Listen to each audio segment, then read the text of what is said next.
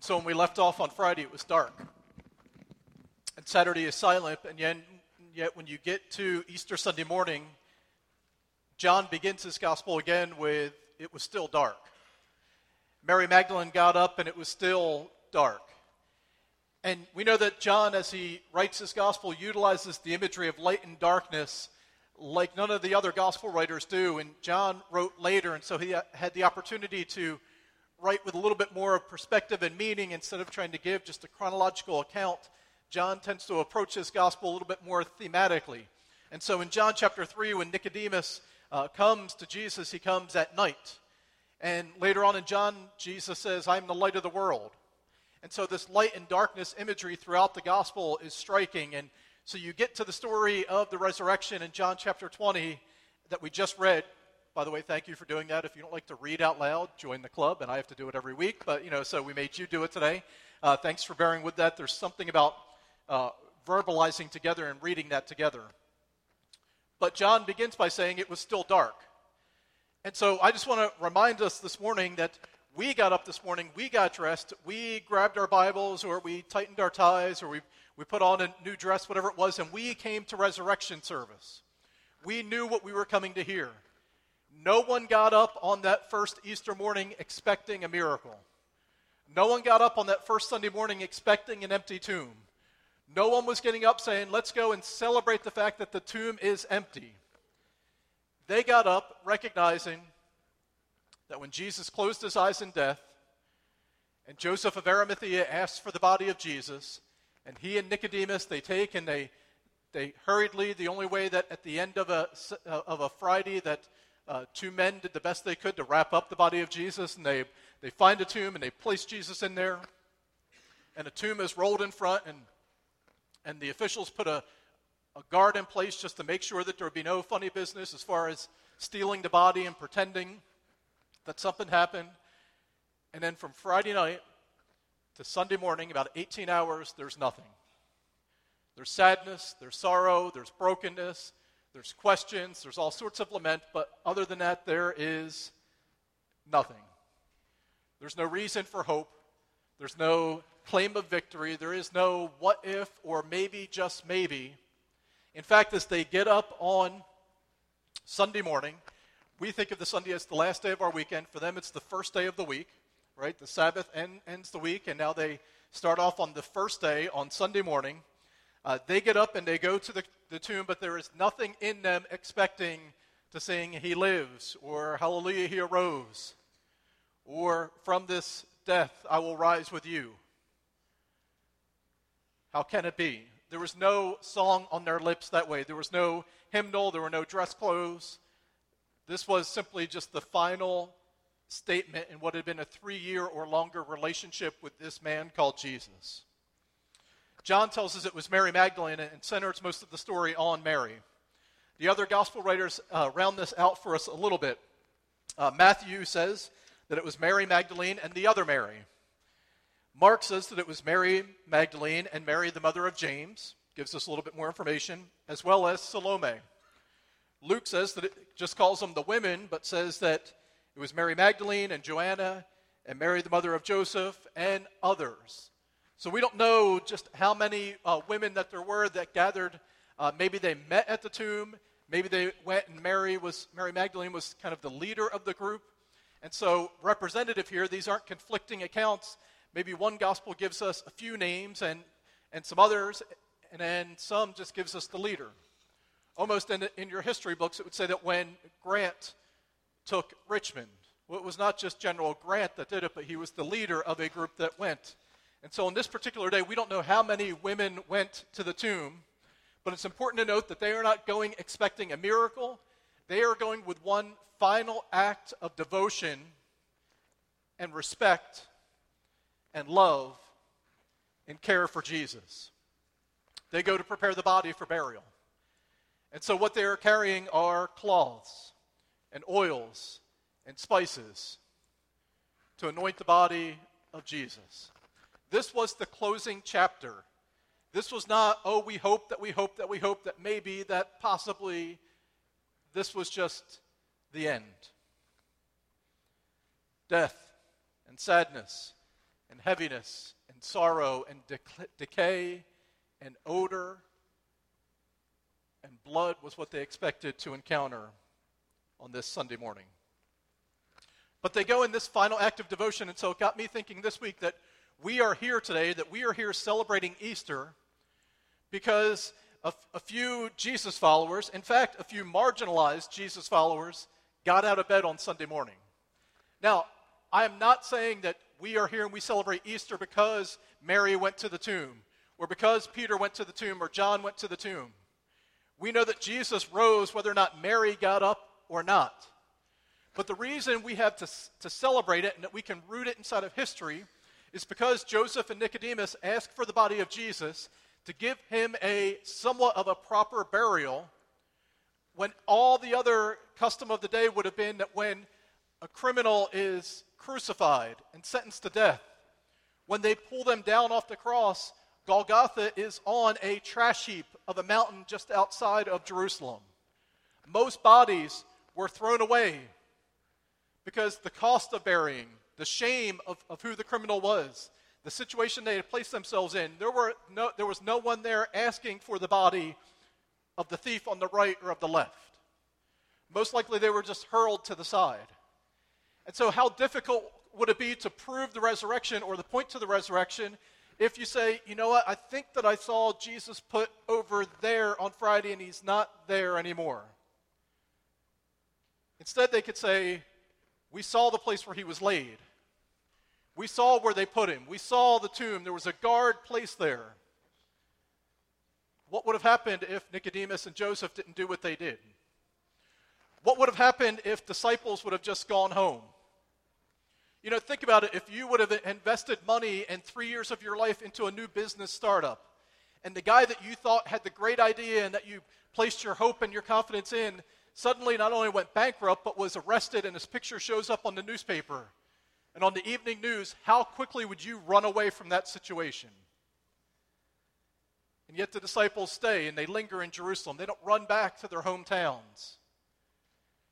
One last act of devotion Joseph and Nicodemus, and Peter, and John, and Nathaniel, and James, and Andrew.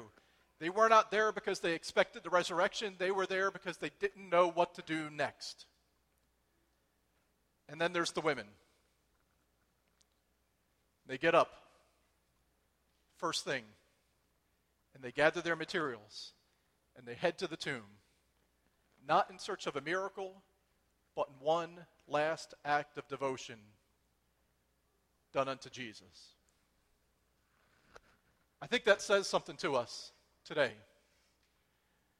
Because if Jesus has come to bring life to the dead places in your life and in my life, then I think the one thing that we can take from these first eyewitnesses of the, the cross and of the resurrection is do not give up.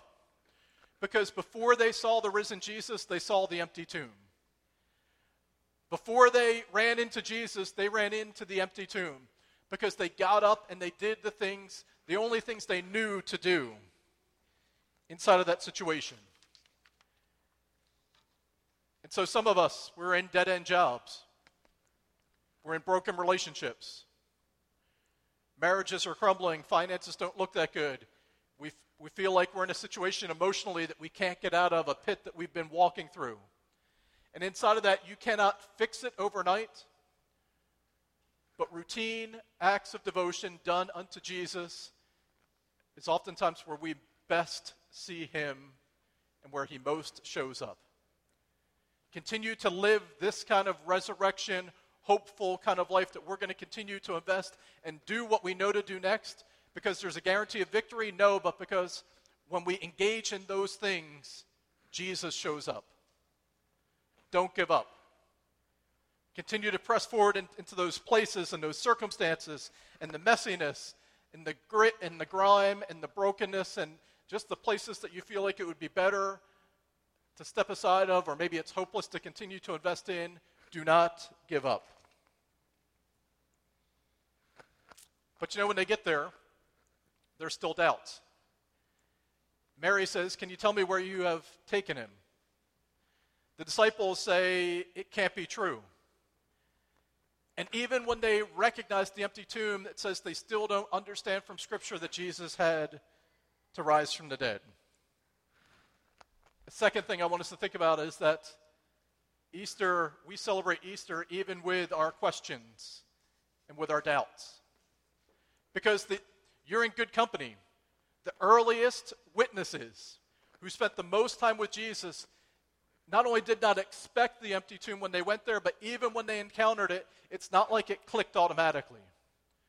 There were still areas of confusion, uncertainty, and doubt, and, and what if, or what how do we make sense of this, or where'd they take his body?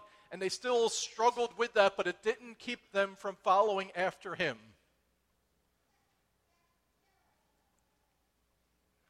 You know, the foundation of your faith this morning is not a doctrine. The foundation of your faith this morning is not a political party. The foundation of your faith this morning is not the country in which you live. The foundation of your faith this morning is not the character of other Christians. The foundation of your faith is not a Christian leader or a person inside of your life. The foundation of your faith is not even answered prayers. We talked about last week. We don't evaluate our faith based on what did you do for me lately. The foundation of our faith is not even having all of your questions answered. The foundation of your faith is the fact that Jesus really did die and he really did rise from the dead. The foundation of your, your faith is the resurrection of Jesus Christ. In fact, Paul says if Christ hasn't been raised, what we're doing here today is just useless. We're just getting together for fun. But if Christ has been raised, it's the power of God to do something inside the circumstances of your life. The foundation of your faith. That's what they begin to proclaim and preach inside of the book of Acts. They didn't say, remember his teaching, remember the miracles. Let me tell you about where Jesus came from, who his mom is, who his disciples are. The foundational message of the early church in the book of Acts is God sent him, you killed him, God raised him from the dead, and now respond accordingly. God sent him, you killed him, God raised him from the dead, now life looks different because of that. And it's not that all the other stuff was not true or unimportant, but the centrality of the gospel is a God who laid his life down for you, rose from the dead, and that makes life look different because of it.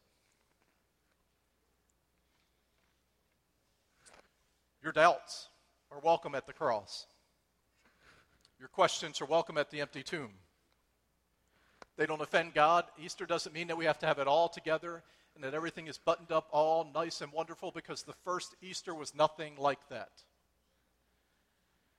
For many of you this morning, you look good now when you got here, but there were probably some people who were yelled at to get out to the car because it was time to get to Easter and we can't be late today and come on. After all, it's Easter, get in the car. Like we've, we've been there and we're not there any longer because we live 100 yards away, so we just go to church and whenever they get here, they get here. I know you haven't had a wonderful, rosy week where everything just went swimmingly because, after all, it's Holy Week. And today is Good Friday. And today's Easter Sunday, and put on a dress and put on a smile and pretend like life's okay. The first Easter was nothing like that. Your doubts, your questions, your problems, the undone areas inside of your life are welcome at, at the empty tomb. In fact, I almost wonder if they're required at the empty tomb because that's the message that we get.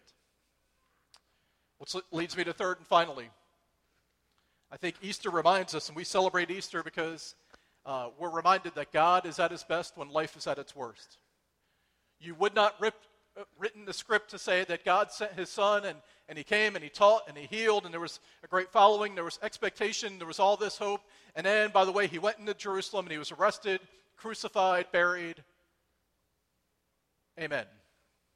This is not the way that you would have written the script, but the horror of the cross makes possible the glory of the resurrection. That the words of Scripture, sorrow may last for the night, but joy comes in the morning.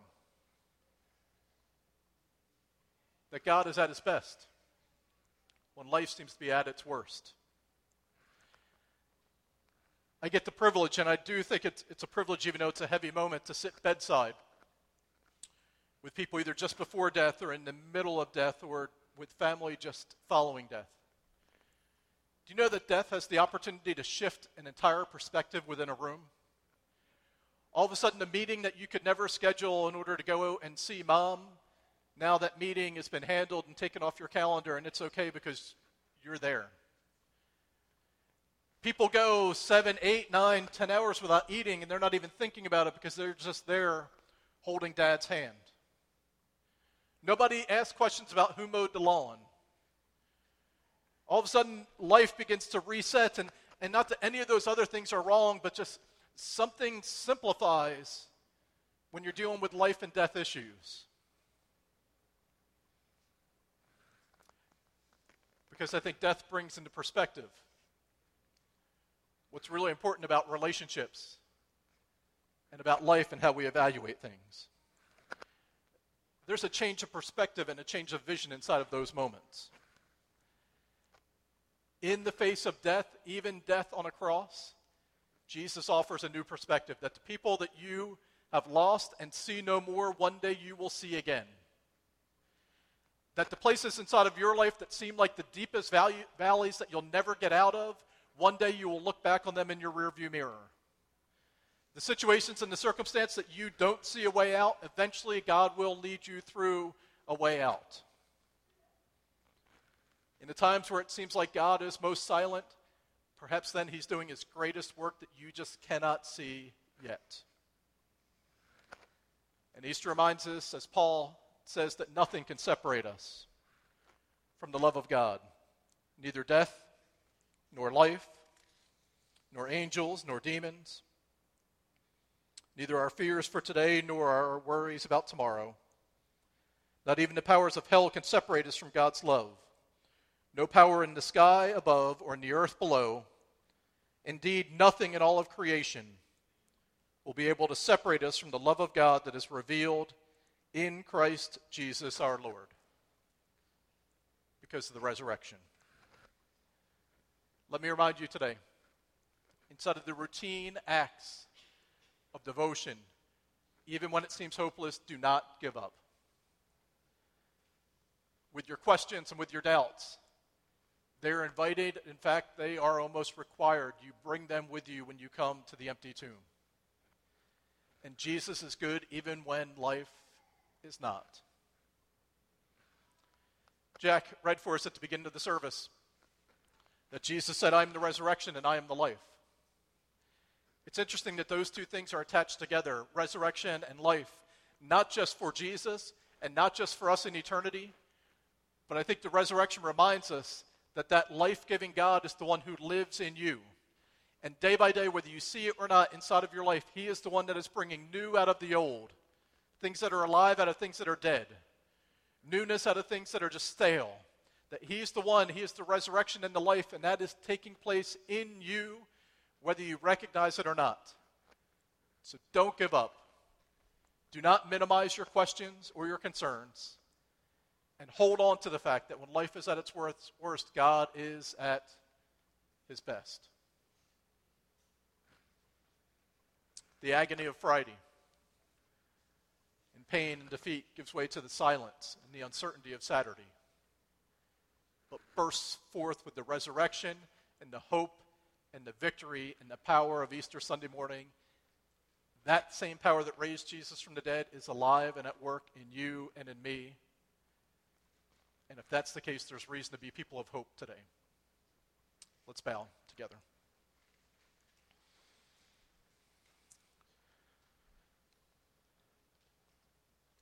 This morning, Lord, we're grateful for the cross. We're grateful for that demonstration of love that you laid yourself down, your life down for us. But Father, today we are also here, we are here as a Sunday people, a resurrection people, who recognized that the grave could not hold you, death could not contain you. You were not defeated, you were not silenced. And so we thank you today that the same power that raised Jesus is alive and at work in us. And so if there are dark places that we walk through, Lord, would you remind us that you're good and that you're with us and that you'll carry us through. If there are places where we just continue to serve and it doesn't seem like there's any light at the end of the tunnel, Lord, would you give us the perseverance just to keep doing it? Because we see you best and most inside of our devotion unto you. And Lord, with our questions, our areas of uncertainty, the problems and the obstacles and the things that have happened and our greatest fears, Lord, would you help us not to set them aside, but to bring them with us to the empty tomb? Father, I would pray today if there's anyone here who doesn't have a relationship with you, Lord, amidst all the obstacles and the concerns and the objections, Lord, would you remind them today that they can follow you even when they don't have it all together? Lord, that when we come to the empty tomb, we recognize uh, who you are and what you've done for us. Lord, I pray that today might be a day of life for someone. Lord, I want to thank you for all that you've done for us, for the privilege we have on East, this Easter Sunday 2019 to recognize that there's hope that's ours, there's victory that's ours, there's life that's ours, because what, what you've done on our behalf and for us. We ask and we pray these things in the name of our risen Lord and Savior, Jesus the Christ. Amen.